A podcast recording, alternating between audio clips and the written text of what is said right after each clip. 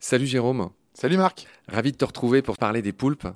J'ai envie d'évoquer, sans doute pour moi, peut-être le plus beau documentaire que j'ai vu de ma vie. Je pèse mes mots, j'aime pas tous ces superlatifs, mais là je suis obligé de le dire, qui est sorti en deux mille vingt, qui s'appelle « La sagesse de la pieuvre » en français et « My Octopus Teacher » en anglais, qui raconte la relation entre un cinéaste animalier, je crois, qui s'appelle Craig Foster, en Afrique du Sud, qui va nager dans un herbier qui, à cette époque de sa vie, en dépression, et cetera. Je ne sais pas si tu as vu ce, mmh. ce doc extraordinaire, et qui, sur un an, sur une durée d'un an, apprivoise, devient copain avec un petit poulpe dans les eaux froides de l'Afrique du Sud, et qui, voilà, qui apprend à le connaître. Ce doc raconte ça, c'est quand même l'Oscar deux mille vingt et un du meilleur doc.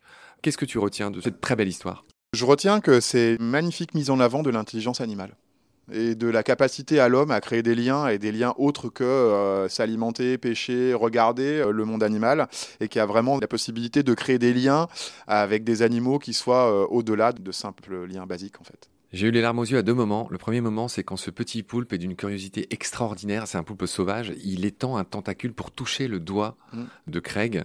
Moment d'une poésie infinie. Et l'autre moment où je pleure, c'est quand il meurt, puisqu'il meurt pas longtemps après, après une attaque de requin pyjama, le salaud. Tout à fait. Ouais. La mort fait partie de la vie. Après, euh, on a un poulpe ici et nous, on a l'habitude de passer du temps avec lui. Il s'appelle comment ? Il n'a pas de nom. Moi, j'essaye de ne pas donner de nom à mes animaux. Pourquoi ? Ça me permet de limiter l'affect que je peux avoir. Ça fait plus de vingt ans que je suis ici et, et comme je l'ai dit, la mort fait partie de la vie, et uh, si je peux limiter les, les moments un peu tristes uh, du départ de certains de mes animaux, uh, je préfère uh, me protéger un peu. Mais nous, notre poulpe, on l'a uh, depuis uh, maintenant uh, trois ans, et on lui fait des jeux, on lui fait des casse-têtes. Ma soigneuse Gaëlle a l'habitude même d'aller uh, uh, le caresser, le voir, et uh, on a besoin de cette interaction, qu'on va d'ailleurs pas du tout reproduire avec le reste des animaux, parce qu'on a, on va éviter d'avoir cette interaction humaine, mais avec le poulpe, c'est très important de l'avoir parce qu'il est très intelligent. Pourquoi vous ne lui mettez pas une petite copine ? C'est compliqué en termes de rapport intraspécifique, parce que la petite copine euh, va vouloir faire des petits, et après, elle fera qu'une bouchée du mâle. Donc, euh, dans le cycle de vie des poulpes, la, la raison pour laquelle ils meurent, c'est que quand ils se reproduisent, la femelle va tuer le mâle, généralement, et euh, ensuite, elle va se laisser mourir de faim le temps de garder les œufs. C'est pour ça que leur cycle de vie est vraiment très particulier. Ouais, Marjorie nous avait dit que certains savants pensent que si les poulpes euh, avaient la faculté de survivre à leur descendance, aujourd'hui, ce seraient eux l'espèce dominante sur la Terre, vu leur intelligence. J'ai lu en effet cet article. Le truc essentiel qu'il faut dire, c'est que ces animaux sont d'une intelligence prodigieuse, alors même qu'ils vivent très peu de temps et qu'ils n'ont pas la capacité d'enseigner des choses à leur descendance. C'est plus de cinq cents millions de neurones en fait. Euh, donc on a vraiment des connexions euh, neuronales qui sont euh, absolument incroyables par rapport à des niveaux d'évolution euh, dans la classification identique. C'est, je le rappelle, c'est un invertébré. On a tendance euh, à partir du principe que l'homme est le plus intelligent et qu'en dessous c'est les vertébrés et ainsi de suite. C'est pas du tout le cas. Ouais, c'est un mollusque qui n'a pas un Q I d'huître. Pas du tout.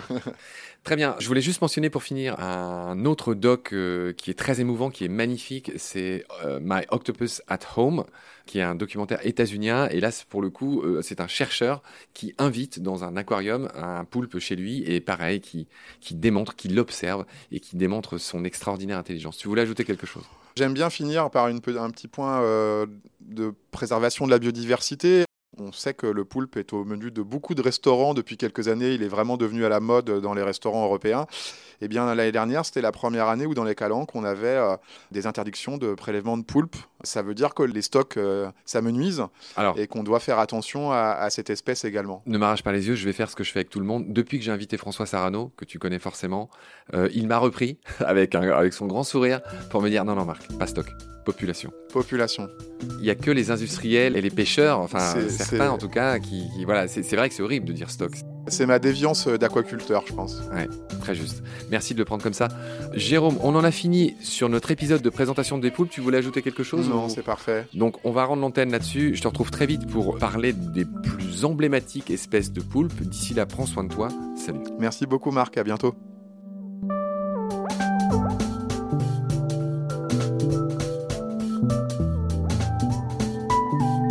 L'océan, c'est la vie. C'est-à-dire que notre vie est intimement liée à la vie de l'océan. Voilà, c'est ça, pour moi, la seule chose qui compte.